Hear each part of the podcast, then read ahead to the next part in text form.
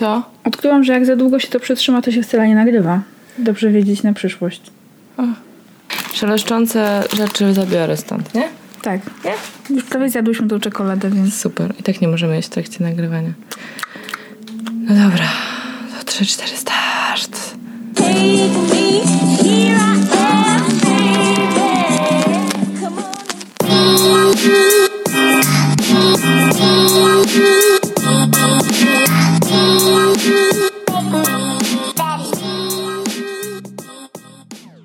Cześć, ja jestem Zosia. Cześć, ja jestem Ula. To jest nasz podcast. Halo, dziewczyny.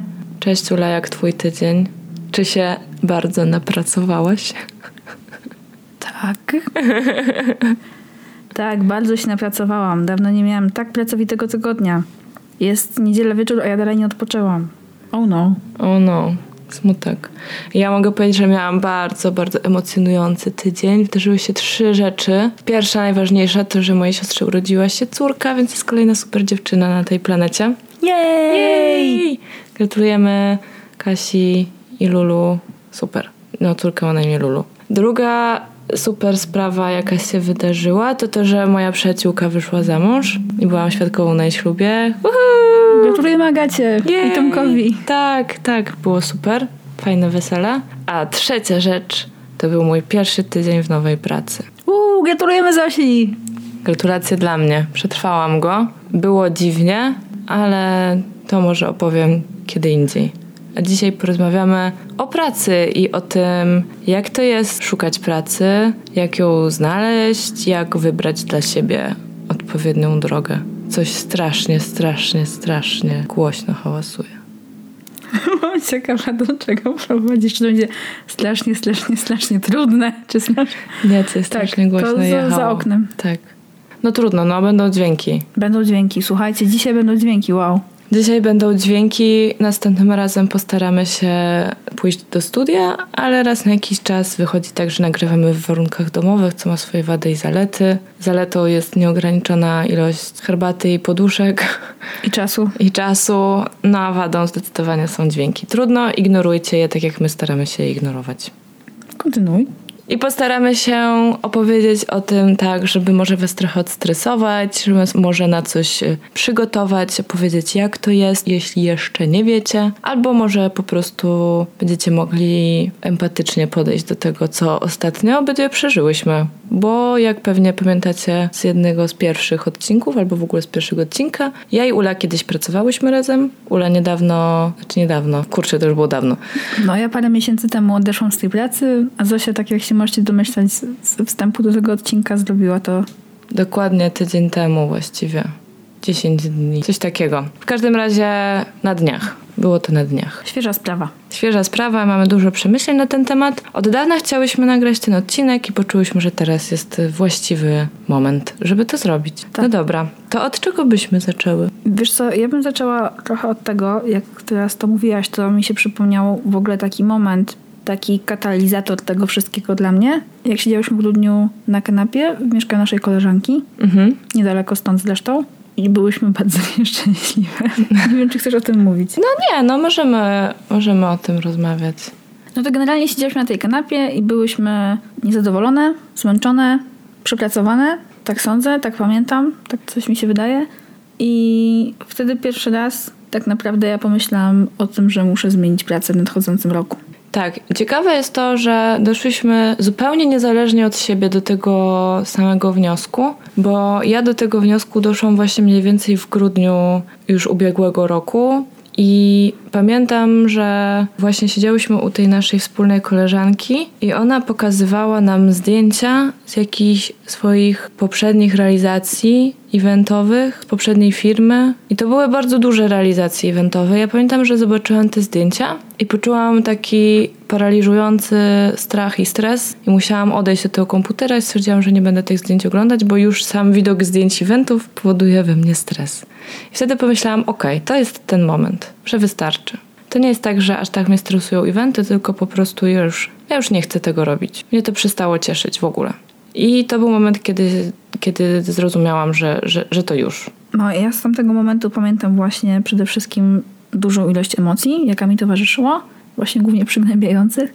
ale też ta sytuacja uświadomiła mi, że ja tak mam co akurat tak wyszło co 4 lata, że jest koniec roku, który jest takim, wiadomo, dla wielu ludzi pewnie i dla mnie też takim momentem do zatrzymania się i pomyślenia o tym, co tam u nas. Zwłaszcza, że ja zawsze starałam się brać urlop na okres między świętami Bożego Narodzenia a Nowym Rokiem. Bo wtedy są moje urodziny, lubiłam wtedy wypoczywać i właśnie w ogóle sobie rozkminiać kolejny rok i zamykać rok przeszły. I wiedziałam w tamtym momencie, że po prostu w nadchodzącym roku muszę zmienić tą pracę. I miałam takie przekonanie graniczące z pewnością, że to, to już jest teraz, że już nie mogę w tym momencie odlekać tego dłużej, ale po jakimś czasie mimo wszystko intensywność tego uczucia zniknęła. Mhm. I tak miałam też już parę lat wcześniej, że też byłam w jakiejś innej pracy, którą bardzo lubiłam, ale też miałam dużą potrzebę zmiany. I też już myślałam, że nie wytrzymam właśnie na, na przełomie roku. I na chwilę to uczucie znowu przygasło. I potrzebowało znowu takiej iskry zapalnej, takiego napalmu, żeby się znowu rozpalić i parę miesięcy później dopiero zmienić się w działanie. Kurczę, ja pamiętam, że ze swojej pierwszej pracy odeszłam bardzo spontanicznie. Mianowicie po prostu ze złości u mnie mój pracodawca, ponieważ to była niezbyt ambitna, dorywcza praca, bo było to sprzedawanie butów. No to właściwie z tygodnia na tydzień się zwolniłam. I w ogóle tego nie przeżyłam emocjonalnie, bo nie byłam związana z tą pracą w żaden sposób. Pracowałam tam krótko i nie planowałam zostać tam na długo. To była raczej taka dorywcza sprawa, ale tak, odejście z, z tej ostatniej pracy było bardzo ciężkim emocjonalnym doświadczeniem, znaczy ciężkim, takim po prostu intensywnym i było bardzo, bardzo rozłożone w czasie. Ten moment, w którym się podejmuje tą decyzję i już wiesz, że, że to jest koniec, jest specyficzny, Tak. jest trudny. I z różnych powodów, czasami od tego momentu do faktycznej akcji, mijają miesiące. Jasne, bo to też nie jest tak faktycznie, że jak już podejmiesz tę decyzję, to od razu zaczynasz szukać nowej pracy. Nie wiem jak ty, ale ja nie znoszę podejmować decyzji i bardzo długo podejmuję decyzje. Ja bardzo chcę mieć pewność, że podjęłam dobrą decyzję. Oczywiście nigdy jej nie będę miała do końca, dopóki jej nie podejmę i nie sprawdzę, co się dzieje dalej. Ale tak samo w tym przypadku też bardzo, bardzo długo zastanawiałam się, jak przejść dalej, co zrobić dalej. No, ja z naszą pracą byłam bardzo mocno związana i właśnie nie tylko ekonomicznie. Ekonomicznie to w sumie najmniej. Właśnie bardzo byłam związana z naszym miejscem pracy i z ludźmi, którzy tam pracowali. Byłam tam wiele lat. Widziałam w sumie tą firmę w bardzo różnych stadiach rozwoju i w bardzo różnych wersjach. Wiele tam się też nauczyłam, ale po prostu w którymś momencie już był taki moment, że wiedziałam, że to jest koniec i tą decyzję podejmowałam z wielkim trudem i na pewno dojście do niej i takie i spowodowanie tego, że ta decyzja we mnie dojrzała, to był wielomiesięczny proces. Mhm. No właśnie, dla nas obydwu to było, ale każda z nas odeszła w trochę inny sposób. Więc może pogadajmy o tym, bo chciałybyśmy też tak bardzo się skupić na naszym osobistym doświadczeniu z tym związanym. Są różne sposoby na odejście z pracy. Znam tak, znałyśmy obydwie takie osoby, które zrobiły to z dnia na dzień. Po prostu zostawiły komputer i nie wróciły. Ale generalnie nie jest to dobra metoda, nikomu jej nie polecamy, chyba że jesteś doprowadzony, doprowadzona już do skraju wytrzymałości, to współczujemy bardzo. Natomiast ogólnie nie jest to odejście z klasą. No nic, w każdym razie No to ja może powiem, jak u mnie to Ula, było. Ula odeszła inaczej niż ja, chociaż podjęłyśmy decyzję mniej więcej w tym samym momencie, to Ula odeszła z pracy szybciej. No i teraz Ula opowie, jak to się stało. To może wszystkim powiem, że ja kiedy odchodziłam z pracy, byłam bardzo pewna tej decyzji, ale byłam też pod ogromnym naporem emocjonalnym, co już pewnie słyszeliście, co się po prostu polegało na tym, że mimo tego, iż podświadomie wiedziałam, że to jest najlepszy dla mnie obrót wydarzeń, to w ogóle nie wiedziałam, jak się za to zabrać. W ogóle nie wiedziałam, z kim o tym pogadać, w jaki sposób, co z tego wyjdzie, jak się do takiej rozmowy przygotować. Mimo tego, że znałam właśnie ludzi, z którymi pracowałam wiele lat, to mi wcale tego nie ułatwiało. Mam wrażenie, że mi to właśnie utrudniało przekazanie tej informacji. A z grubsza to się stało po tym, że na początku tego roku dostałam możliwość wyjechania na długi urlop, która też była przekładana dobre pół roku wcześniej. Bardzo potrzebowałam tego urlopu, żeby właśnie wypocząć, bo uważam, że po prostu nasza praca jest bardzo, bardzo ciężka fizycznie i psychicznie po prostu i każdemu w tej pracy należy się odpoczynek, najlepiej właśnie długi. I ja po takim odpoczynku wróciłam do pracy. Więc wreszcie sobie wracam po miesięcznym urlopie w ciepłych krajach, w lutym, do pracy, opalona, uśmiechnięta, zadowolona. I przez tryb pracy i w ogóle przez sytuację, jaka wtedy była, zapomniałam o tym, że byłam na urlopie dosłownie w ciągu pierwszych 48 godzin, jak wróciłam do pracy. Hmm. Ła, ła, ła. No niestety. I myślałam, że ta sytuacja jakoś minie. Wiesz, że to jest takie przejściowe, no dobra, na stole też po urlopie to się musisz odkopać. Ale potem miałam taką sytuację, że jeszcze miałam wcześniej jakby ustalone w naszej pracy, że był jeszcze taki krótki tygodniowy urlop, żeby tam pomóc mojej koleżance z jedną rzeczą, więc też na chwilę jakby pojechałam poza Warszawę. Jak wróciłam, to była dokładnie ta sama sytuacja.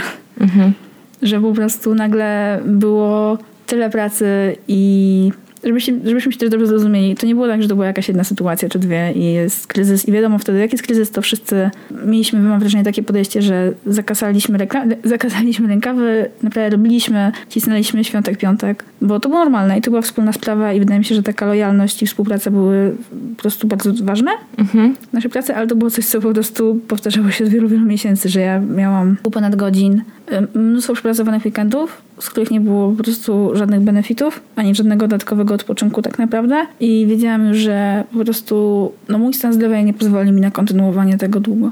Mhm. Wiedziałam już, że mimo tego, że po prostu no ciężko jest mi podjąć tę decyzję, to to jest dla mnie najzdrowsze, co mogę w tym momencie zrobić. Że się muszę po prostu odsunąć od tej pracy w taki sposób i od tego miejsca i od tych osób, bo po prostu jest to dla mnie niezdrowe. Okej. No i, i jakby byłam tam, więc wiem. Mm, Odeszłaś w sumie z jak dużym powiedzeniem? Dwutygodniowym? Nie no, miesięczny. No jeszcze miałam Miesięcznym. zaległy urlop. Ja miałam całą masę zaległego urlopu po prostu w tej pracy. Tak. I też z tego, co pamiętam, nie, no, głupio brzmi, z tego, co wiem, bo wiem, e, odeszłaś bez specjalnego planu, co dalej. Tak, no ja wiedziałam, że po prostu sytuacja dla mnie i, i to z jaką łatwością wróciłam do tych poziomów zmęczenia, że nieważne by dla mnie było to, że nie mam zaklepanej innej pracy, ani że nawet, nie wiem, nie rozesłałam nigdzie CV, ani w ogóle nie zrobiłam nic, tylko wiedziałam, że okej, to jest dla mnie tak niezdrowe Mhm. i to tak mi szkodzi, że muszę po prostu natychmiast z tym zerwać. Powiem Ci, że jest to bardzo odważna decyzja, bo myślę, że wiele osób, mimo że czują się właśnie już y, i na duchu, i na ciele chorzy i są bardzo zestresowani i przemęczeni, bardzo obawiają się sytuacji, w której nie będą mieli pracy, co jest zupełnie zrozumiałe i oczywiste, bo sama tak miałam. Jest to absolutnie zrozumiałe, Tak. ale też, żeby była jasność, ja miałam ten komfort, że miałam gdzie mieszkać i wiedziałam, że mam oszczędności, które pozwolą mi w najgorszym wypadku przez kilka miesięcy nie mieć po prostu pracy. No i to jest super. Widzę tutaj tylko y, jedną taką rzecz, że nie mieć pracy przez kilka miesięcy jest ok, tylko czasem szukanie pracy trwa dłużej niż kilka miesięcy. To też jest moment, kiedy ja o tym jeszcze nie wiedziałam, bo wtedy jeszcze tak naprawdę nie, jakby nie zaczął się do końca cały twój proces szukania pracy, że był wtedy na początku powiedzmy. Mhm. I też moja przyjaciółka jednocześnie szukała pracy i też jakby była na początku swojej drogi. Więc ja jeszcze wtedy nie miałam takich doświadczeń z drugiej ręki odnośnie szukania pracy, jakie właśnie na przykład miałaś ty czy moja przyjaciółka, które pewnie dzisiaj by zmieniły moją percepcję i być może miałabym jeszcze więcej wahania Oporów. i jeszcze więcej oporów, żeby to, tą decyzję podjąć w ten sposób. Na moje szczęście w tamtym momencie w tamtym momencie po prostu jeszcze nie miałam tego oporu ekonomicznego. Bo na pewno gdybym go miała i gdyby mi to wjechało na głowę, to niewykluczone, że do tej pory bym tam po prostu pracowała. No ja ym, zaczęłam szukać pracy bardzo szybko po tym właściwie, jak zrozumiałam, że już nie chcę się dalej rozwijać zawodowo, bo jeszcze to jest ten temat, że nie chcę się bardziej rozwijać zawodowo w tej branży. I chcę, chcę, chcę robić coś innego. I właściwie pierwsze CV wysłałam na początku stycznia, albo nawet jeszcze to było w grudniu. Wydaje mi się, że to było na początku stycznia. I pod koniec stycznia już miałam pierwszą rozmowę kwalifikacyjną. Więc to tak naprawdę zaczęło się dziać szybko, a potem zwolniło, ponieważ nastąpiło brutalne zderzenie z rzeczywistością. Czy mój entuzjazm, kiedy, kiedy już postanowiłam, że chcę zmienić pracę i zaczynam jej szukać, to poczułam się bardzo wyzwolona. Miałam wrażenie, że skoro właśnie podjęłam tą już bardzo trudną, ciężką dla mnie decyzję, że, że, że szukam czegoś nowego, to teraz już będzie łatwiej. Okazało się, że będzie już tylko trudniej.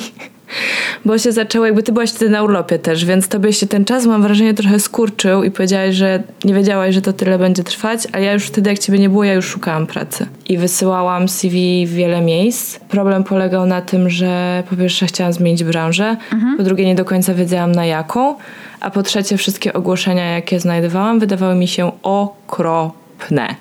Okropne. Opisywały jakieś stanowiska, które nie mam pojęcia nadal na czym polegają takie typu, wiesz, Junior Creative Manager of Customer Service. Jakieś takie korpo dziwne nazwy. E, oczywiście wypluwało mi w większości ogłoszenia o pracę w eventach, której nie chciałam kontynuować. Ogólnie to było słabe. Właśnie to też, że ja nie wiedziałam do końca czego szukam, tylko jedno, jedna praca, o którą się starałam, to była taka, którą naprawdę chciałam wykonywać. Była w organizacji pozarządowej, tej pracy niestety nie dostałam. Bardzo szybko się zorientowałam, że nie mam pojęcia, jaka jest moja praca marzeń i to z jednej strony też mnie wyzwoliło, bo po prostu rozszerzyło mój zakres poszukiwań.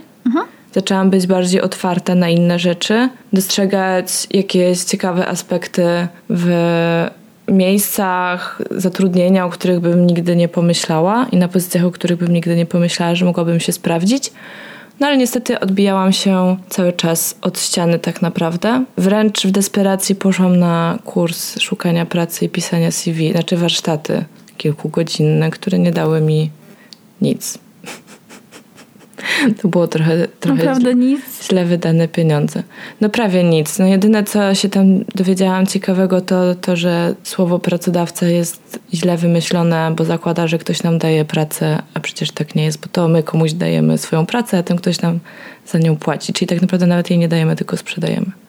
No tak, jest to umowa najczęściej jakiegoś rodzaju wymiany czasu za pieniądze. Więc język polski stawia nas, pracowników, e, w pozycji osób, które powinny być wdzięczne swoim pracodawcom za tą niesamowitą, cudowną pracę, jaką oni dostali w prezencie. To w ogóle tak nie jest przecież. No i e, w momencie, kiedy okazało się, że wysyłanie CV i szukanie pracy w internecie i jakby takie poruszanie się trochę po omacku, po tych różnych ogłoszeniach i portalach się za bardzo nie sprawdza, to zaczęłam coraz odważniej, coraz więcej, częściej i głośniej mówić o tym, że szukam nowej pracy. I zaczęłam mówić wszystkim znajomym, rodzinie i cały czas powtarzać: Słuchajcie, gdybyście widzieli jakąś fajną ofertę pracy, albo gdyby ktoś od Was z pracy szukał kogoś, to pamiętajcie o mnie, jestem, jestem chętna, żeby się nauczyć, chcę spróbować nowych rzeczy, umiem to, to, to i to. Może przyda Wam się taka osoba. No i okazało się, że to była skuteczna metoda, bo właśnie w ten sposób znalazłam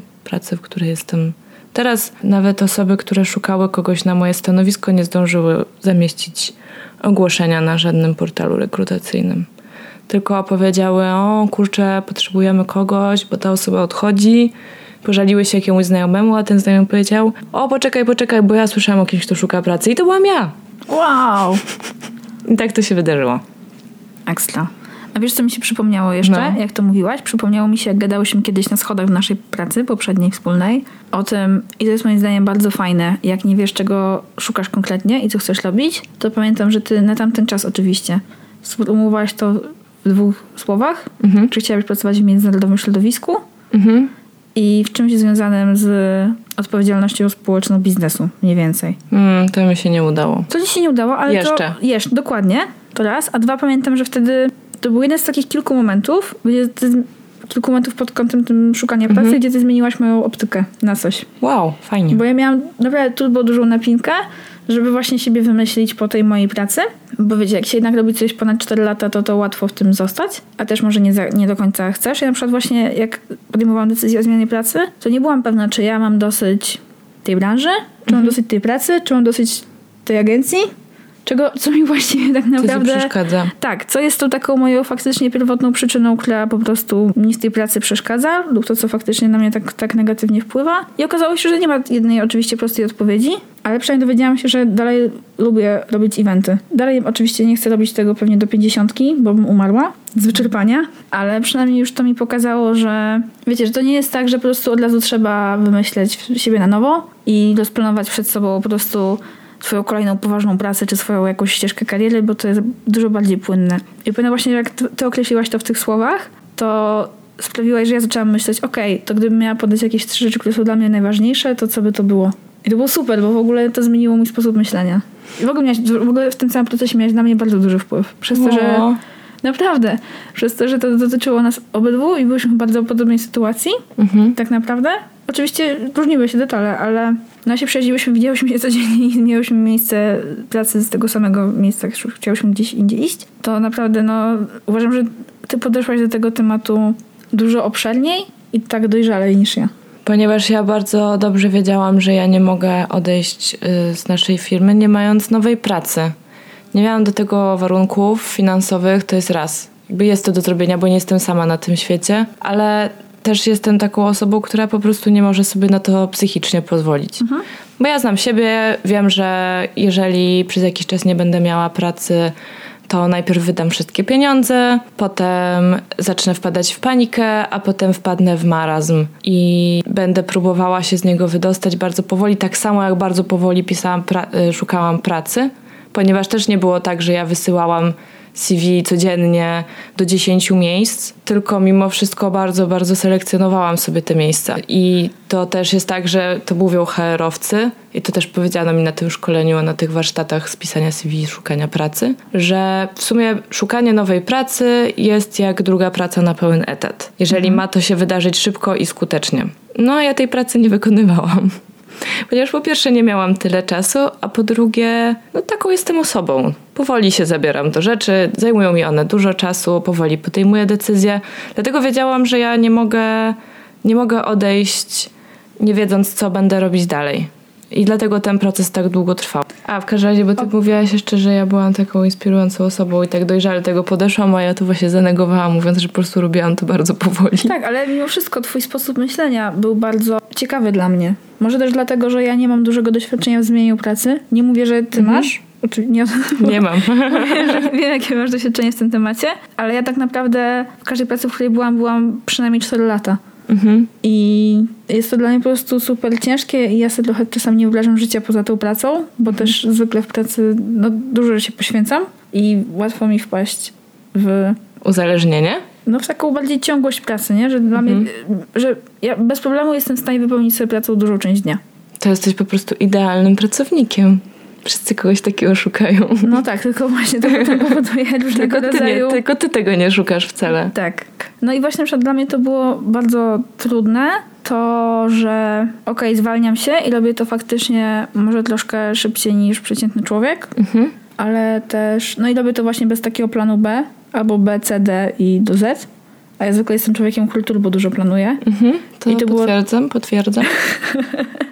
I to było trochę wbrew mojej naturze i było tak naprawdę bardzo wyjątkowe w moim życiu. W ogóle ten moment podjęcia tej decyzji i wszystkie tego konsekwencje były bardzo wyjątkowe w moim życiu. I też miałam dużo szczęścia tak naprawdę, ale ja w ogóle mam dużo szczęścia, jeżeli chodzi o pracę. O szukanie pracy i o zmienianie pracy. Mam dużo szczęścia.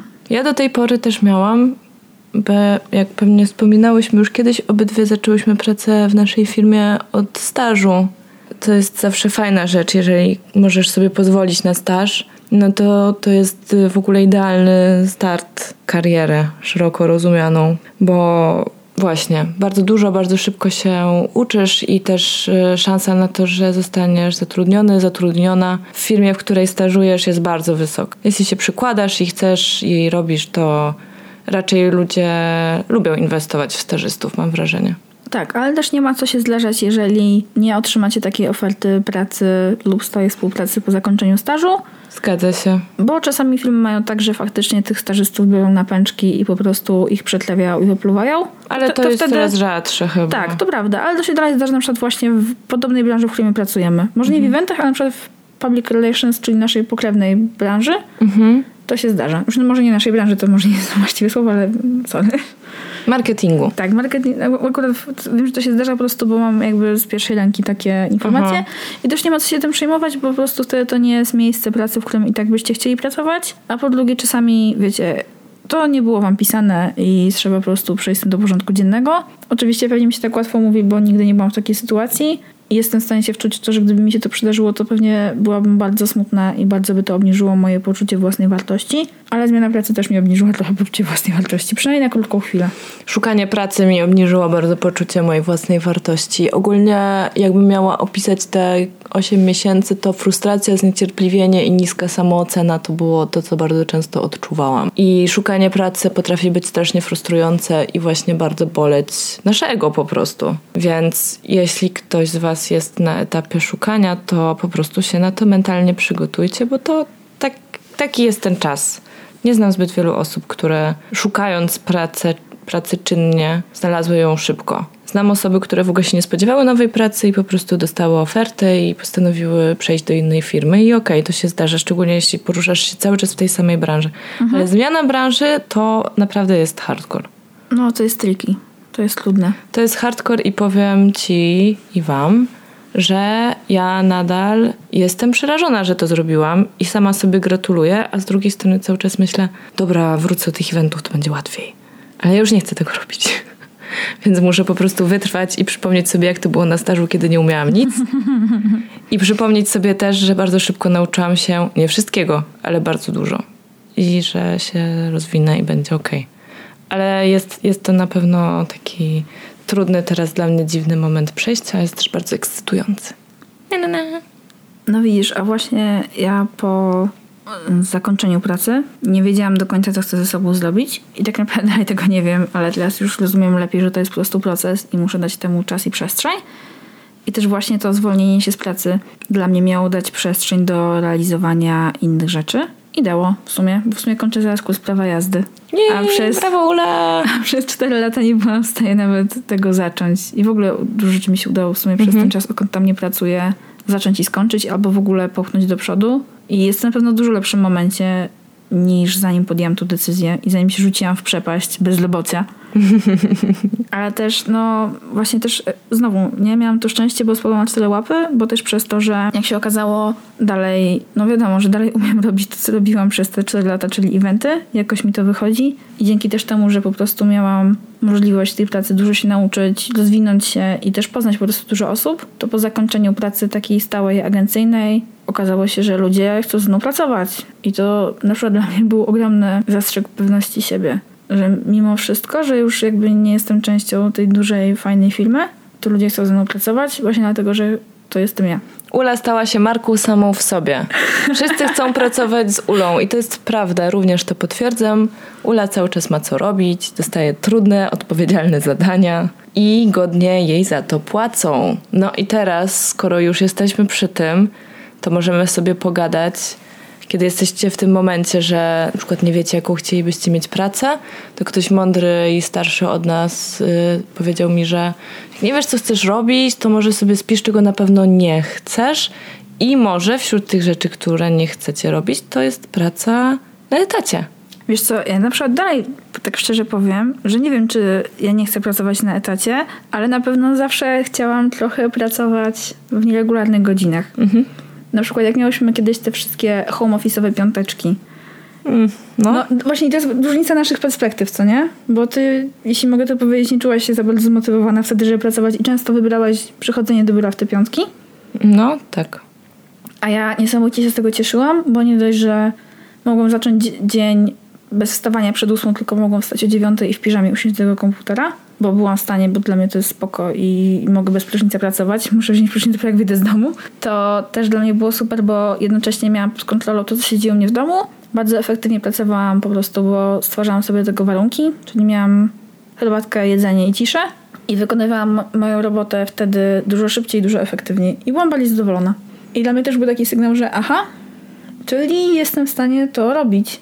I w ogóle jak się przygotowywałam do tego odcinka, to sobie rozkminiłam to, że zawsze w domu bardzo sprawnie idą mi rzeczy zawodowe, ale z kolei jak chcę się zająć w domu na komputerze rzeczami prywatnymi, typu rozwój, moja głowa i tak dalej, to muszę wyjść z tego domu, żeby to w ogóle miało sens. Ja w ogóle muszę wyjść z domu, żeby zrobić coś konstruktywnego najczęściej. Powiedziałaś, że nie jesteś pewna, czy nie chciałabyś pracować na etacie, ale chciałabyś mieć nieregularne godziny w, pra- w pra- pracy, więc tylko cię muszę rozczarować, że prawdopodobnie w Polsce nieregularne godziny pracy po prostu oznaczają freelance. Bo myślę, że nie ma u nas jeszcze takiej kultury zaufania wobec pracowników i takiej kultury pracowania poza biurem że jednak nadal jest to coś nowego, nadal jest to coś dosyć kontrowersyjnego i nadal, jak to powiedzieć, przełożeni czują chyba jakiś lęk przed utratą kontroli nad swoimi pracownikami, jeśli puszczą ich do domu, albo pozwolą im pracować z kawiarni, albo pozwolą im przychodzić do biura raz w miesiącu, żeby zdać jakiś raport. Ogólnie to chyba też jest e, czymś tam podparte jakimiś badaniami, które pokazują, że jednak lepiej się pracuje w zespole, kiedy jest się blisko siebie, to na pewno ułatwia komunikację. Na przykład nie wyobrażam sobie pracować w miejscu, gdzie każdy pracownik siedzi osobno przez cały czas gdzieś indziej, na przykład na innym końcu Polski. My, I mamy na przykład, nie wiem, jakieś e, conference call raz na jakiś czas. Twoim, twoim marzeniem może nie jest praca na freelancie, ale na razie nieregularne godziny pracy do tego się po prostu w naszym kraju sprowadzają. Ale jak już ustaliliśmy wcześniej, ja dalej nie wiem tak naprawdę, co jest moim marzeniem, więc mogę sobie z tym eksperymentować. I naprawdę mam dużo szczęścia i po prostu dobrych dusz dookoła, że mogę w tym momencie być tak zatrudniona, jak jestem. I że mogę pracować projektowo i testować, czy to jest dla mnie spoko, albo w jakich zakresach to jest dla mnie spoko, a w jakich nie. I jest to dla mnie niesamowite doświadczenie. To, że ja się mogę z tego utrzymać i to wcale nie gorzej niż na etacie, jest dla mnie bardzo zaskakujące i bardzo budujące. Mhm. No dobrze, no to co jest takiego fantastycznego we freelancie? Poza tym, że można pracować ze swojego własnego łóżka, nie biorąc prysznica, będąc w piżamie. Bo to jest coś, co ja też lubię, tylko że ja to lubię w swojej fantazji. A w momencie, kiedy to już się dzieje, mnie przeszkadza to, że moja praca jest ze mną u mnie w sypialni. Albo w ogóle u mnie w domu. Ja tego bardzo, bardzo nie lubię. Lubię oddzielać wszystko najbardziej jak mogę. Stąd konieczność jest u mnie posiadania służbowego telefonu, konieczność wychodzenia do biura i konieczność zostawiania komputera służbowego w tymże biurze. Wiesz co, to ja zacznę od tego telefonu i komputera. Bo ja zawsze miałam dwa zestawy. Miałam służbowy telefon i komputer i bardzo podobny telefon prywatny i podobny prywatny komputer. I myślałam, że to będzie dla mnie największy problem. Ten telefon. Że zawsze mam jeden telefon. To w ogóle nie jest problem. A ja przez 4 lata po prostu turbo pilnowałam, żeby nigdy nie zrobić żadnej prywatnej rzeczy na telefonie. Bardzo jasno stawiałam tą granicę sprzętową. Nigdy nie wykorzystałam komputera służbowego do jakiegokolwiek celu prywatnego. I jak się okazuje, mogę żyć z jednym telefonem, jednym komputerem i w ogóle to nie wprawia mnie w żaden dyskomfort. Widzisz, ja w piątek dostałam zupełnie niechcący, prawdopodobnie wysłano do mnie maila na mój adres prywatny. Był to mail z pracy. O bzdurze kompletnie, jakimś szkoleniu, które się odbędzie w tym tygodniu, ale ja po prostu od razu się zdenerwowałam. Mimo, że jestem w tej pracy od czterech dni, jeszcze nie mam prawa się zdenerwować ani żadną sytuacją z klientem, bo jeszcze żadnej nie miałam, ani żadnym zadaniem do wykonania, bo jeszcze żadnego konkretnego nie miałam. Jestem na etapie wdrażania się i uczenia procedur, jakie obowiązują w tym miejscu i już się zestresowałam. Ja tak też w sumie miałam w naszej poprzedniej pracy, że jeszcze się zdarzało naszemu szefowi, w sensie szefowi szefowi, wysyłać czasami do mnie maila na adres prywatny i później pytać mnie kilka godzin później, czy go widziałam, a ja tak co?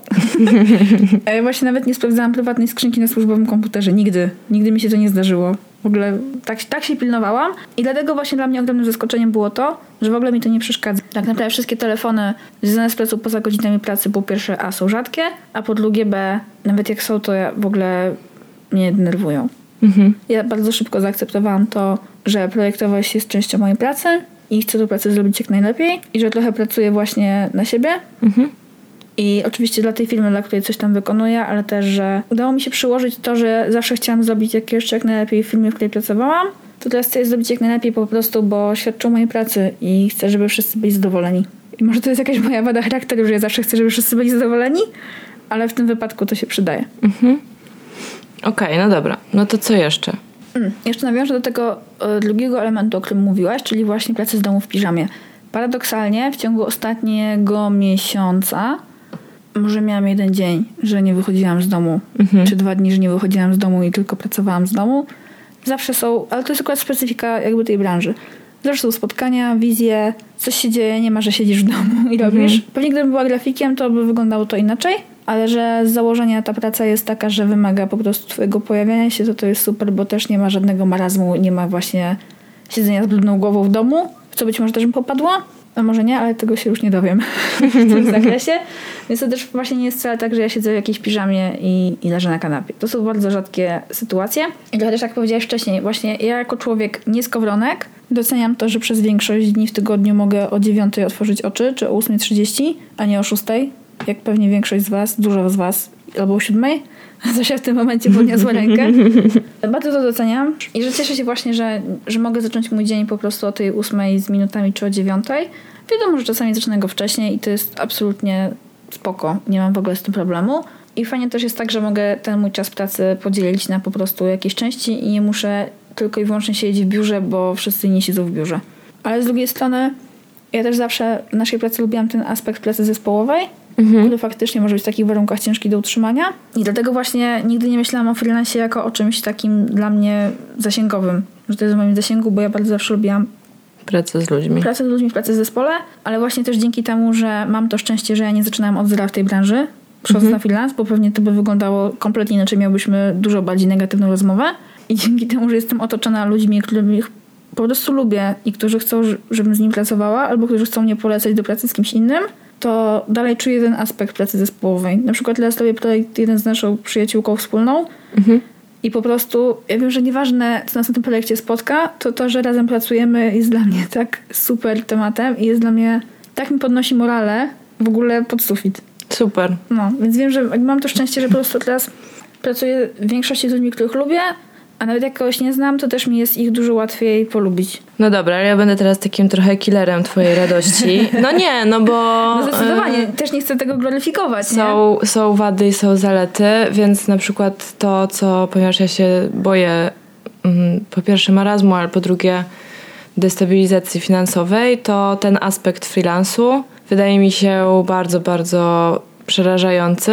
To znaczy to, że może przyjść taki czas, że mimo super kontaktów i mimo tego, że wiesz, że jesteś dobra w tym, co robisz, po prostu będą miesiące albo, albo tygodnie, czego oczywiście życzę ci, żeby było jak najmniej, kiedy nie będziesz miała zleceń. Tak. Albo to, kiedy pieniądze, które powinnaś dostać na czas, przyjdą miesiąc później. Ale one i tak przychodzą już miesiąc później. Co jest bardzo częstą bolączką freelancerów, jeśli nie taką po prostu bolączką dnia codziennego. No i to jest na przykład coś, co mnie by potwornie stresowało. To jest ten, ten w sumie brak płynności w finansach. Że jednak będąc na tym etacie i przychodząc do tego biura i wstając o tej 6 rano, ja mam pewność, że ostatniego dnia miesiąca na moim koncie znajdą się pieniądze. Polemizowałabym z tym ostatnim dniem miesiąca, ale tak, ogólnie jeżeli chodzi Ogólnie, o... tak. Chociaż oczywiście ja pracowałam w miejscu, gdzie pieniądze przychodziły tak, tak dziwnych terminach, w tym sklepie z butami. Pieniądze przychodziły w tak dziwnych terminach, że czasem już nie wiedzieliśmy, nie wiedzieliśmy, czy to jest zaległa pensja, czy to jest pensja, która przyszła za wcześnie. w pewnym momencie się zgubiliśmy. Tam były takie duże opóźnienia w wypłacaniu pracownikom pensji. Mm, No to ja powiem tak, mam nadzieję, że to na mnie nie obrazisz. Nie, absolutnie. Ja uważam, że zarządzam pieniędzmi lepiej od ciebie. Na moimi. pewno tak. To się zgadza. A ja z kolei w mojej poprzedniej pracy dostawałam, w antykwariacie dostawałam wypłatę codziennie na przykład. Mhm. Albo do, co tydzień. I to też mnie zmusiło do kompletnie innego planowania wydatków. Taki no bo musisz amerykański jakoś, system. y, Taki generalnie jak Tygodniówki. jak chcieliśmy, to się rozliczyliśmy i to po prostu było regularne, żeby nie zgubić tego trybu pracy. Bo ja na początku pracowałam na akord Mhm. i potem przeszłam na pracę godzinową, na stawkę godzinową po prostu. Mm, więc to też mnie nauczyło bardzo dużo o tym, że muszę się nauczyć, jak mam odłożyć z tego dostawania codziennie iluś tam złotych na czynsz, Mhm. na kartę miejską, na telefon, na soczewki kontaktowe No na wszystko. na wszystko. Więc jakby na początku to była moja rzeczywistość i musiałam jakby radzić sobie z tym. Więc później jak przeszłam na etat właśnie w naszej pracy, to było dla mnie to dużo łatwiejsze, że ja dostaję pieniądze raz na miesiąc, więc to w ogóle turbo ułatwiało dla mnie dystrybucję tego, do, tego dobra. Zwłaszcza, że ja też przez pierwsze tak naprawdę, i to jest może ważna informacja, że ja byłam w tej pracy na stażu pół roku. Bardzo długo było. Na co bym się w ogóle nie zgodziła dzisiaj już. I uważam, że to w ogóle było bardzo słabe, że ja tak długo pozwalałam sobie być na tym stażu. Co oczywiście potem jakby wzmocniło moją pozycję negocjacyjną, kiedy już zostawałam tam na etat po prostu, bo po pół roku miałam takie doświadczenie, Mhm. które pozwalało mi wynegocjować lepsze warunki finansowe. Jak tam byłam już, że tak powiem, potem. Na początku oczywiście tylko. Ale w sensie przez te wszystkie doświadczenia, naprawdę albo wielomiesięcznego zarabiania bardzo mało i musiałam rozdystrybuować te 1200 zł na cały miesiąc, no to jak już potem miałam pensję na etacie, to już było dla mnie bardzo łatwe. Mhm. I już nie było ani razu takiej sytuacji, że mi zabrakło pieniędzy. Po prostu, bo już wiedziałam, jak nimi dysponować. Będzie odcinek o oszczędzaniu. Kiedy ja będę milczeć, a Ula będzie was uczyć, jak się oszczędza pieniądze. To może ja wtedy zaproszę moją mamę albo moją babcię, bo to są, Zapraszamy. to są moje mistrzynie oszczędzania pieniędzy i, i na pewno bym nie umiała w ogóle tak dużo, gdyby nie one. One są po prostu turbo oszczędnymi ludźmi. Niemniej, to mi już dużo ułatwiło, więc też, tak jak już wspominałam wcześniej, ja wiedziałam, że muszę mieć jakiś tam tak zwany, wiecie, fuck of fund, że jak już chcecie powiedzieć fuck wszystkiemu, to musicie mieć pieniądze, żeby to zrobić. Ja to przeczytałam, jak miałam jakieś 21 lat. Wzięłam to sobie do serca i miałam po prostu takie środki, które właśnie pozwalały mi najwyżej nie mieć pracy przez jakiś czas. I tak samo tyle, jak jestem na freelancie, to odkładam jakieś środki, że na przykład jak będzie zima i nie będę miała zleceń, to nie umrę. Powiem ci w takim razie, możesz być ze mnie dumna, bo ja teraz odkładam środki na wypadek, gdyby nie spodobała mi się moja nowa praca i gdybym po trzech miesiącach próbnych musiała z niej zrezygnować. Jestem z ciebie dumna. Jej! Jesteście dumna, bo to jest w ogóle super i umówmy się, każdemu z nas zależy na tym, żebyśmy mieli jakiś komfort. I nie wiem jak dla was, dla mnie praca jest często dużym źródłem stresu. W którymś momencie właśnie była aż tak dużym, że musiałam z niej zrezygnować po prostu, bo wszystkie moje poziomy po prostu hormonów były wystrzelone w kosmos i warto jest zadbać o swój komfort. Jeżeli właśnie Wydaje mi się, że taką podstawą tego zadbania o swój komfort jest właśnie posiadanie w obecnej rzeczywistości po prostu pieniędzy na kilka miesięcy lub na miesiąc przynajmniej, że wiesz, że nie zginiesz. Wiesz, to jest bardzo w ogóle indywidualna kwestia, no nie? Bo tak jak powiedziałaś, późne płatności to ja już wiedziałam, że to będzie moja rzeczywistość. Byłaś przygotowana na Byłam to to przygotowana, bo wiedziałam jak każda firma późno wypłaca w tej branży wszystkim swoim pracownikom, podwykonawcom różnie tam, prawda? Pensję lub jakąś tam umówioną kwotę z dużym opóźnieniem, więc wiedziałam, że to po prostu muszę się na to przygotować. I tyle. I to jest minus oczywiście. Ja bardzo bym chciała, żeby tego minusu nie było. Mimo tego, że pracuję często ze znajomymi, to to nic nie zmienia. Po prostu takie, takie są realia. I oczywiście mogłabym się na przykład na to nie zgadzać, albo na przykład dzisiaj gadałam o tym z moją mamą i mama powiedziała, to bierz zaliczki. A ja tak złapałam się za głowę i powiedziałam, mamo, to nie wyjdzie. W sensie podoba mi się, chciałabym być w rzeczywistości, gdzie dostajemy zaliczki za naszą pracę, ale to jeszcze nie jest dzisiaj. A i właśnie o tej, jeszcze nawiązując do tej stabilności i regularności. Ja zdaję sobie z tego sprawę, że po prostu, powtórzę to pewnie po raz setny, jestem ogromną farciarą w tym, że mam projekty i paradoksalnie dla mnie największym problemem, odkąd jestem na freelancie, czego w ogóle w życiu nie planowałam wcześniej, że będę na freelancie lubiła eventy. W ogóle jakby to dla mnie był jakiś taki backup, a okazało się, że, że to póki co działa. To nie jest jakiś tam final destination, ale to się sprawdza i ja jestem w tym, jestem w tym okej. Najtrudniejsze dla mnie, największym minusem tej pracy, póki co dla mnie była konieczność odmawiania. Mhm. Bo ja mam z tym straszny problem. Trenujesz Było- teraz w Tak, razie. trenuję bardzo mocno e, moją asertywność i odmawianie i też trenuję po prostu moje granice, ile jestem w stanie pracować, żeby po prostu to miało sens, żebym dalej dowoziła maksymalną jakość, nie kosztem całej reszty mojego życia. I dalej mam z tym problem. Że to nie jest tak, że pyk i nagle jak za dotknięciem czarodziejskiej różdżki ja już będę asertywna, będę super stawiała swoje granice po prostu w pracy i w ogóle wszystkie moje błędy, które robiłam wcześniej sama e, jako pracownik etatowy po prostu znikną. Nie, ja dalej to robię i właśnie konieczność odmawiania i musiałam też odmówić parę razy naszej poprzedniej filmie, co było dla mnie już w ogóle najgorsze, że ja muszę odmawiać ludziom, których znam i których lubię, to to było turbo ciężkie. I jak pierwszy raz musiałam to zrobić, to po prostu się trząsłam. Mm. To było dla mnie tak ciężkie przeżycie.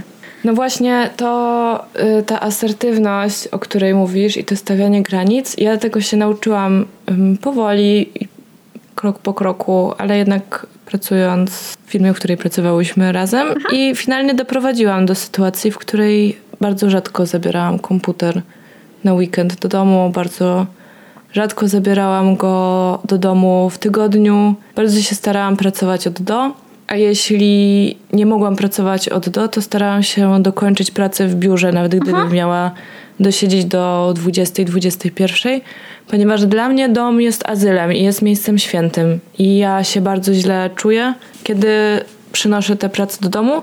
Wiadomo, że czasem nie miałam wyjścia po prostu i też byłam już głodna i zmęczona i już chciałam wbić się w dres i chciałam, nie chciałam znowu zamawiać pizzy, tylko chciałam zjeść jedzenie ze swojej lodówki i nie miałam wyjścia, wiedziałam, że będę musiała pracować dalej.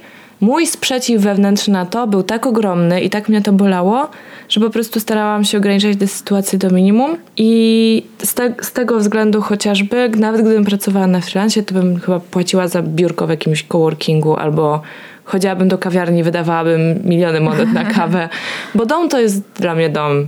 Więc z tego względu ja się na freelance po prostu nie nadaję, chociaż widzę masę dobrych stron tego trybu pracy. Jestem ciekawa, jakby to było mieć własny biznes. Podejrzewam, że trochę tak jak mieć pierwsze dziecko, to jest w ogóle nie spać. No, dużo osób, czas. miały swój pierwszy biznes dokładnie, bardzo w podobny sposób to opisują. Zero wakacji i zero kolacji na mieście. Nie wiem, nie przychodzi mi do głowy jeszcze w sumie inny tryb pracy. To ja ci powiem dwie rzeczy jeszcze. Ale własny biznes kiedyś bym chyba chciała mieć. Ja bardzo bym chciała mieć własny biznes. Czuję, że byłabym w tym super. Tylko jeszcze nie wymyśliłam, co to jest, ale właśnie będąc na freelancie mam moją listę 100 pomysłów na biznes. Jak wymyślę 100, to w końcu któryś wybiorę i zacznę go rozwijać po prostu. Super, nie mogę się doczekać. Na pewno będzie ciężko. E, Jeszcze kończąc to, co powiedziałaś właśnie. Wiesz, gdybym ja miała twoje umiejętności stawiania granic, to może dalej bym pracowała na etacie i wszystko byłoby spoko. Ale że ja nie umiałam tego zrobić w tamtym miejscu pracy i po prostu pozwalałam się zajeżdżać tak naprawdę, to, to spowodowało, że już nie wytrzymałam. I teraz, kiedy już nie pracuję na etacie, to jest mi łatwiej stawiać te granice, lepiej znam swoje możliwości i do tego motywujące jest dla mnie to, że z jednej strony bardzo mało wybrzydzam, a zdarzało mi się w naszej poprzedniej pracy po prostu wybrzydzać na projekty z różnych przyczyn. Już bardzo mało wybrzy- wybrzydzam i mam dużo, moim zdaniem, lepsze i zdrowsze do tego podejście.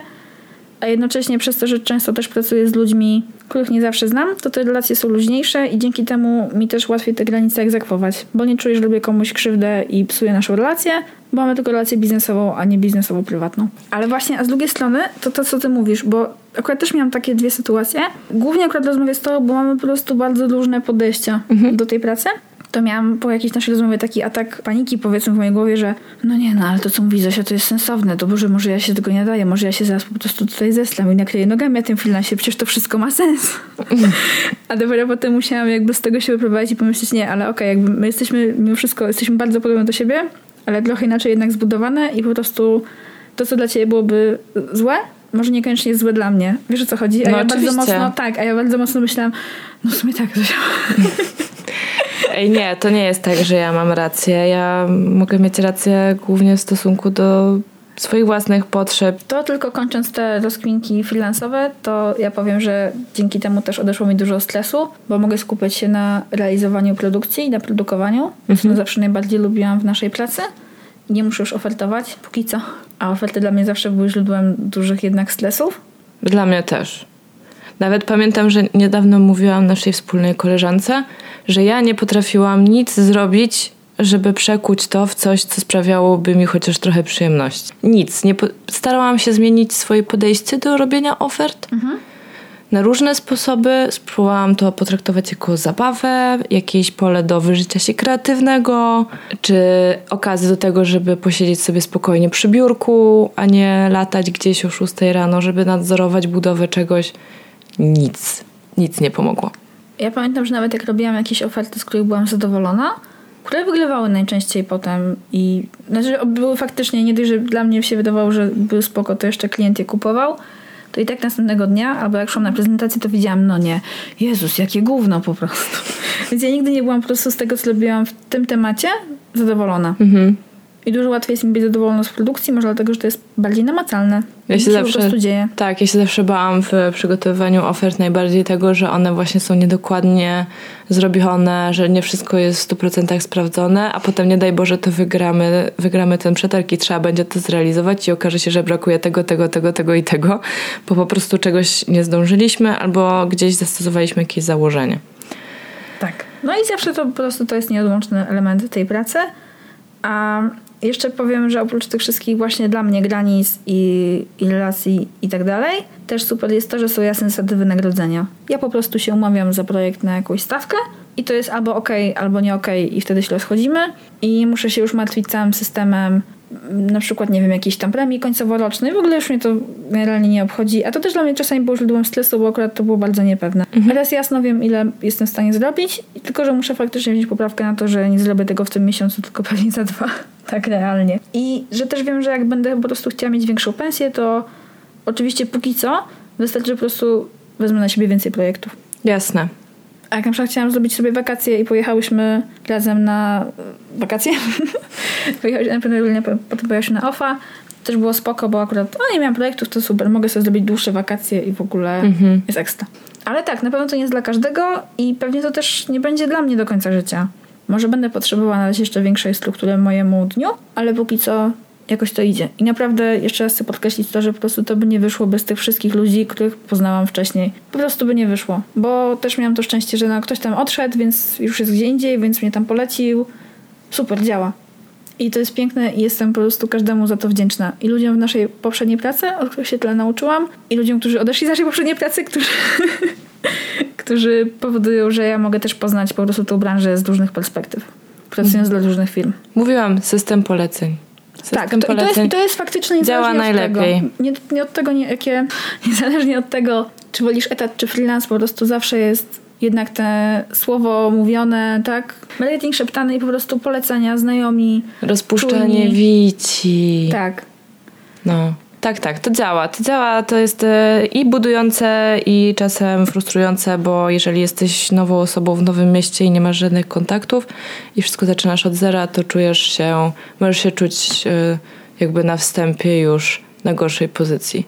Ale temu to, czas. dlatego to nie jest tak w 100% fair, a z drugiej strony dla mnie też jest zrozumiałe, że chętniej się pracuje z osobą, która jest polecona i koniec. No dobra. Coś jeszcze? Freelancerko? Masz mi do powiedzenia? Wróćmy do tematu za pół roku, jak będę pewnie, wiesz, biedna, zmarznięta po zimie po prostu. Spoko, możesz zawsze opu- zapukać do drzwi moich etatowego pracownika. Dam ci zupę. Jej. Ale w ogóle ja też się dużo lepiej odżywiam, jak jestem na freelancie i to jest dla mnie w ogóle to, że mój stan psychofizyczny jest dużo lepszy, dalej daleki od ideału, ale wiecie co, to jest w ogóle, zastanówcie się nad tym w swoich życiach. Może, nie, może dla was nie praca jest źródłem stresu, takim głównym, może jakieś inne rzeczy, ale dla mnie naprawdę taka mała, duża zmiana, jaką była zmiana pracy, spowodowała naprawdę szereg pozytywnych zmian w moim życiu. Wyniki krwi mi się razu poprawiły, mój stan zdrowia się poprawił, moje samopoczucie poprawiło, lepiej sypiam, lepiej się odżywiam, zaczęłam chodzić na basen, robiłam prawo jazdy, wow, ile się wydarzyło przez ten czas po prostu. I jest spoko, jest życie po pracy. I to wydaje mi się, że ja tego nie wiedziałam wcześniej, że może być życie po pracy. I to też powodowało mnie taki paraliż decyzyjny. Że nie, ja nie widziałam życia po naszej pracy. Ona była dla mnie tak ważna i pracowałam w niej tak długo i przez to właśnie to, że tam zaczynałam w tej branży, to nie widziałam do końca poza nią żadnych innych możliwości. A ja wychodzi na to, że jest życie. No pewnie, że jest. Life finds a way. Dokładnie. No dobra, już długo rozmawiamy i mogłybyśmy mega długo o pracy rozmawiać, bo nie ukrywajmy, że jest to gigantyczna część naszego życia i życia każdego dorosłego człowieka.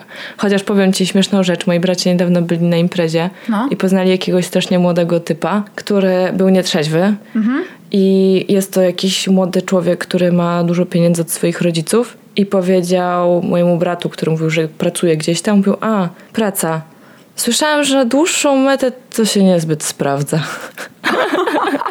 Więc są tacy ludzie, ale domyślam się, że większość z Was, słuchaczy, słuchaczek do nich nie należy i że praca w różny sposób rozumiana, czy jest pracą w domu i wychowywaniem dzieci, czy jest bieganiem codziennie na ósmą do biura, czy jest freelancem, że jakby każdy z Was z nas pracuje, więc można naprawdę gadać tym długo. Ale też na pewno wrócimy do tej rozmowy, kiedy przyjdzie czas, że ja napiszę CV i zacznę je wysyłać. To jest jeszcze przede mną na przykład i to mnie turbo stresuje i dlatego może też No, pisanie, to gdzieś daleko. pisanie CV nie jest stresujące, stresujące jest jego wysyłanie. Cała reszta, która się z tym wiąże. Domyślam się, że samo pisanie jakoś przeżyje, ale właśnie słuchając twojej historii, jeszcze historii mojej przyjaciółki i tego całego procesu, wiesz, ja w życiu nie byłam na rozmowie kwalifikacyjnej. Mam 20, prawie 8 lat i to mnie w ogóle ominęło. A nie ominęło praktycznie nikogo innego, kogo znam. Nie jest to nic fajnego, ale trzeba na nie pochodzić, żeby zobaczyć, że też nie jest to jakiś straszny dramat. Ja musiałam po którejś rozmowie o pracy wreszcie y, nabrać dystansu do tej sytuacji, jaką jest rozmowa o pracy i nie mieć na przykład, o ja y, na wstępie miałam wyrzuty sumienia, kiedy na przykład nie mogłam przyjść na jakąś godzinę, jaka została mi zaproponowana. To już się czułam źle i zaczynałam przepraszać i szłam właśnie nadal z tym podejściem pracownika, który będzie bardzo wdzięczny, jak dostanie pracę. Zamiast pójść tam i pokazać, że totalnie jestem osobą, która jest tam potrzebna i której właśnie tam brakuje. E, Nie umiałam tego zrobić przez kilka pierwszych rozmów. Właśnie byłam bardzo onieśmielona i to, to jest sytuacja, z którą trzeba się oswoić. Natomiast generalnie wydaje mi się, że dużo kobiet podczas szukania pracy ma problem z tym, że nie czują się dość dobre, aby zaaplikować na jakąś pozycję. Tak, ja mam nadzieję, że jak już będę kiedyś szukała pracy takiej etatowej, to będę miała po prostu pewność siebie przeciętnego białego mężczyzny. Heteroseksualnego. Tak, cis, cis mężczyzny, bo jak pokazują badania przeprowadzone przez Harvard Business Review, mężczyźni składają podania na oferty o pracę, kiedy spełniają tylko 60% wymaganych obowiązkowych kwalifikacji, a kobiety dopiero kiedy spełniają je wszystkie. No właśnie, i to jest śmieszne, no bo w sumie co z tego, że ktoś po drugiej stronie tego komputera przeczyta nasze CV i uzna, że jednak się nie nadajemy? Tak naprawdę, co się stanie? No, no okej, no to szukasz dalej. Ja w pewnym momencie też już przestałam się tym przejmować. Gdzieś było napisane wymagane prawo jazdy kategorii B, załóżmy, że jeszcze go nie miałam. Dobra, robię teraz, zdam egzamin za miesiąc, to będę miała. Nie? Albo wymagana perfekcyjna znajomość pakietu Office z, z podkreśleniem Excela.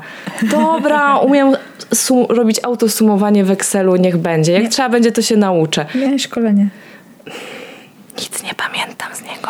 No to widzisz, to jednak ty nie podpadłaś pod to. Ale zajęło mi to trochę czasu. Zajęło mi to trochę czasu i też zorientowałam się, że jeżeli mam wysyłać CV tylko na te pozycje, gdzie spełniam wszystkie kryteria w 100%, to nie wyślę tego CV nigdy, nigdzie. I po prostu trzeba też wziąć poprawkę na to, że potem HR-owcy czy ludzie, którzy sami szukają nowych pracowników, po prostu no też zmienią te oczekiwania i zmienią wymagania, jeśli na przykład zobaczą, że żaden z kandydatów, który do nich napisał, nie ma jednak prawa jazdy kategorii B, a w sumie nie jest to aż takie ważne. Albo nie zna chińskiego, a w sumie to ten chiński był potrzebny tylko dlatego, że jeden z pracowników jest Chińczykiem i fajnie było, że miał z kim pogadać na kawie. No wiesz o co chodzi. że jakby trzeba też o tym pamiętać, no, że są to takie nie, nie zawsze są must have'y. Super. No. Więc, moi drodzy, szukanie pracy jest męczące, jest frustrujące, jest stresujące, ale każdy musi przejść przez ten proces i finalnie zawsze znajdziecie coś dla siebie. A jak nie znajdziecie, to potem zmienicie jeszcze raz. Już będziecie wiedzieli jak. Dokładnie. W ogóle nie trzeba się bać tego, że coś nie wypali. Co nie znaczy, że będzie łatwo. Co nie znaczy, że będzie łatwo, ale proszę pamiętajcie, że nadal praca to jest praca. Jak nie wiecie jeszcze, co chcecie robić, to nie dajcie się zniechęcić wszystkim amerykańskim i nie tylko coachom, którzy wam mówią, że trzeba robić to, co się kocha i że jak się robi to, co się kocha, to się w ogóle nigdy nie chodzi do pracy. Są takie powiedzenia. To jest taka bójda na resorach. To jest bójda na resorach. Nie macie obowiązku lubić swoją pracę od początku. Możecie ją pokochać później i nie musicie też od razu wiedzieć, jaka jest wasza praca marzeń. Możecie tego bardzo długo nie wiedzieć. I próbować różnych rzeczy, i uczyć się, i szukać, i w końcu znajdziecie, i będzie fajnie. I wiesz co, ja ostatnio też miałam taką refleksję, że naprawdę większość z nas będzie żyła kilkadziesiąt lat, więc zdążymy tą pracę zmienić parę razy. I fajnie jest popróbować różnych rzeczy może. Dla mnie na pewno będzie fajnie. No ja się na to cieszę już. No, ja sobie Ja już zaczęłam, więc Super! Ja sobie zapisałam ostatnio, że może harować do 50, a potem otworzyć kwiaciarnię. Nie wiem dlaczego kwiaciarnię. To nie ma sensu. Nie kocham kwiatów aż tak bardzo, ale... Ale kto wie, może w mojej przyszłości jest kwiaciarnia, albo piekarnia, albo nie wiem, coś tam. Sklep z rowerem. Kto wie, jakbyś chciała, to możesz pogadać z moją przyjaciółką Magdą o jej doświadczeniach, doświadczeniach z kursu florystycznego. Możecie to zniechęcić do założenia kwieciarni, ale kto wie. Nie, to był taki bardziej luźny pomysł, ale... e, Ale no, to były bardzo śmieszne historie, ale też przerażające. To muszę sobie... Okazuje się, że nie jest to taki wyluzowany, miły biznes, jak sobie to wyobrażamy. Ja totalnie tam widzę takie gangi Nowego Jorku i te kwieciarki i florystki, które po prostu walczą ze sobą No. terytorium. O, I o moim zdaniem to jest taki biznes totalnie. Tak, tak krwiożerczy. Co, No dobra. kończymy Zofia? Kończymy. Do kończymy. brzegu? Tak, jutro poniedziałek idziemy do pracy. Znaczy ja idę. Ja też. Ja też. Ja, Dobra. ja nie przestaję pracować, ale słuchajcie, jeżeli wam się podobało, to dajcie nam znać. Jeżeli macie jakieś swoje historie, to też nam dajcie znać, bo w ogóle to jest super poznawać, co tam u was i jak reagujecie na to, co my tutaj sobie gadamy. Mhm. Więc jak chcecie nas napisać, to mamy maila.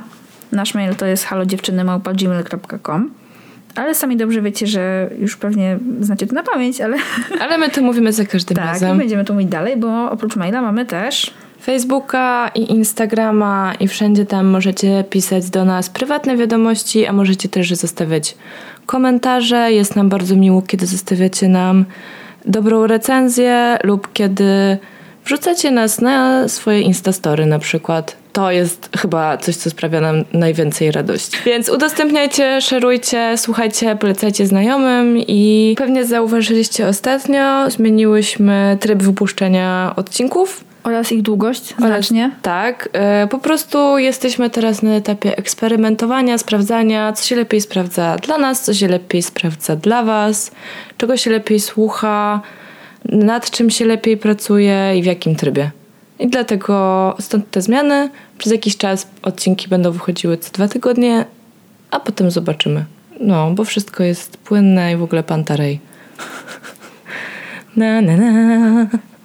Kończymy, bo mam głupawkę już. To właśnie w tym Już momencie muszę powinien- wstać. zacząć nagrywać. Dobra, buziaki, pa! Pa! Take